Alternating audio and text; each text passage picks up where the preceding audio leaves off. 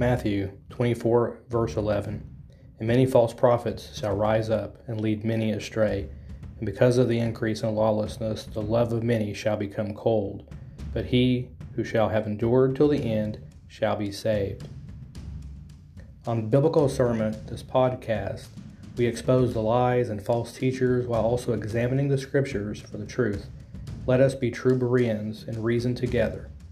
Let us remain on the narrow path which leads to salvation through Yahushua HaMashiach.